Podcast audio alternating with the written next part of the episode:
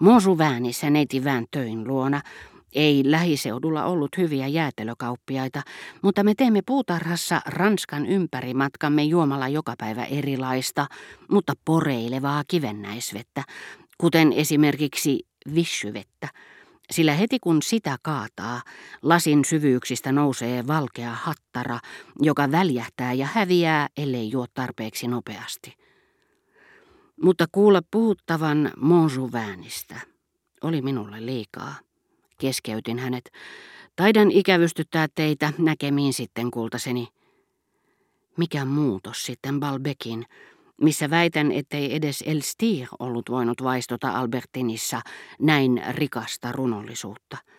Ei sentään niin outoa eikä omaperäistä kuin esimerkiksi Celeste Albareen runous.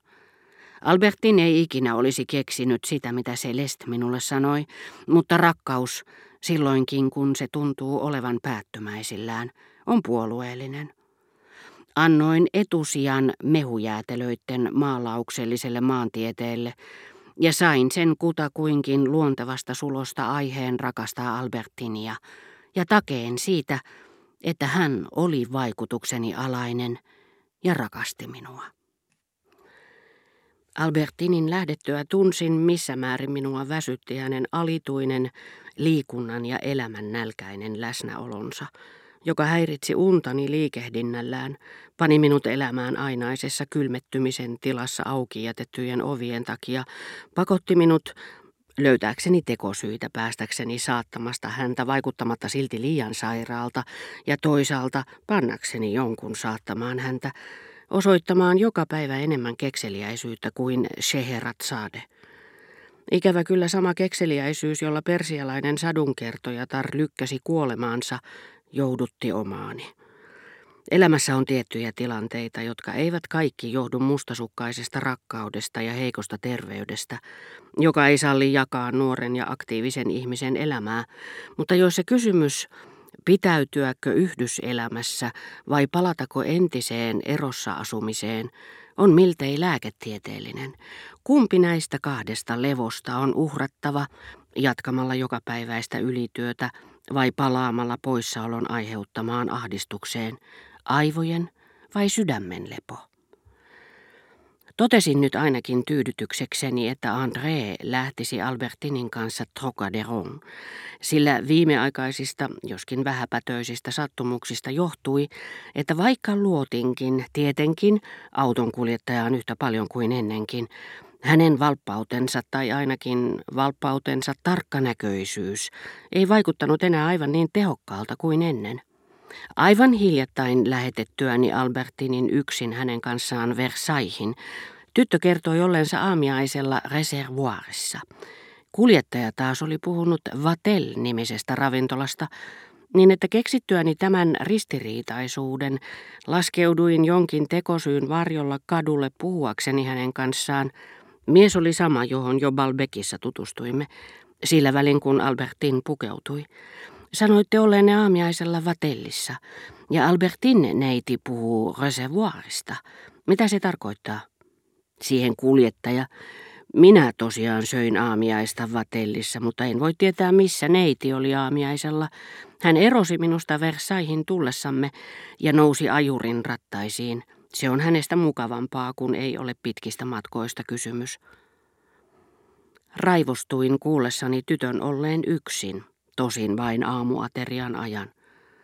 Olisittehan te voinut, sanoin ystävällisesti. En näet halunnut paljastaa, että annoin toden teolla varjostaa Albertinia. Sehän olisi ollut nöyryyttävää, vieläpä kaksin verroin, koska se olisi merkinnyt, että hän salasi minulta tekonsa. Syödä aamiaista samassa ravintolassa, mutta ei välttämättä hänen seurassaan.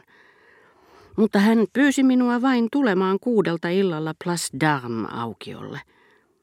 Vai niin, totesin yrittäen peitellä masennustani, ja palasin kotiin. Albertin oli siis ollut yli seitsemän tuntia yksin, omissa oloissaan. Tiesin hän toki, ettei ajurin ottaminen ollut yksinomaan keino vapautua autonkuljettajan valvonnasta. Kaupungissa Albertinista oli mukavampaa kierrellä vaunuissa. Hän sanoi näkevänsä paremmin ja ilmakin tuntui leudommalta. Siitä huolimatta hän oli viettänyt seitsemän tuntia, joista en koskaan saisi tietää mitään. Enkä uskaltanut ajatella, mihin hänen oli täytynyt ne käyttää. Mielestäni auton kuljettaja oli ollut kovin varomaton, mutta luotin häneen siitä pitäen kokonaan, sillä jos hän olisi ollut hiukankin liitossa Albertinin kanssa, hän ei ikinä olisi tunnustanut jättäneensä tämän yksin aamu yhdestä toista ilta kuuteen. Tosin tähän kuljettajan tunnustukseen olisi ollut toinenkin, mutta järjetön selitys.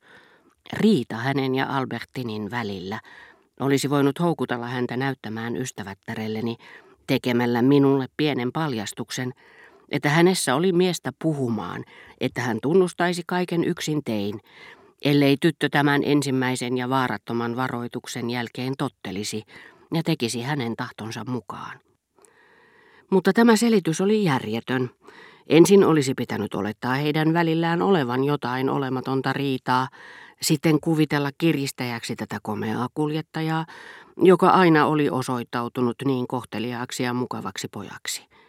Heti seuraavana päivänä sainkin nähdä, että päinvastoin kuin mitä epäluuloisessa hulluudessani olin luullut, hän osasi pitää silmällä Albertinia hienotunteisesti ja tarkkaavaisesti sillä saatuani tilaisuuden puhua hänen kanssaan kahden kesken siitä, mitä hän oli Versaista kertonut, sanoin ystävällisesti kuin muina miehinä, tuo Versain retki, josta teilen puhuitte, se sujui hienosti, te olitte moitteeton kuten aina, mutta tämä vain pikkuvihjeeksi, ei mitenkään tärkeäksi, Minulla on nimittäin sellainen vastuu Rova Bontampin uskottua sisaren tyttärensä huostaani, Pelkään niin kovasti onnettomuuksia.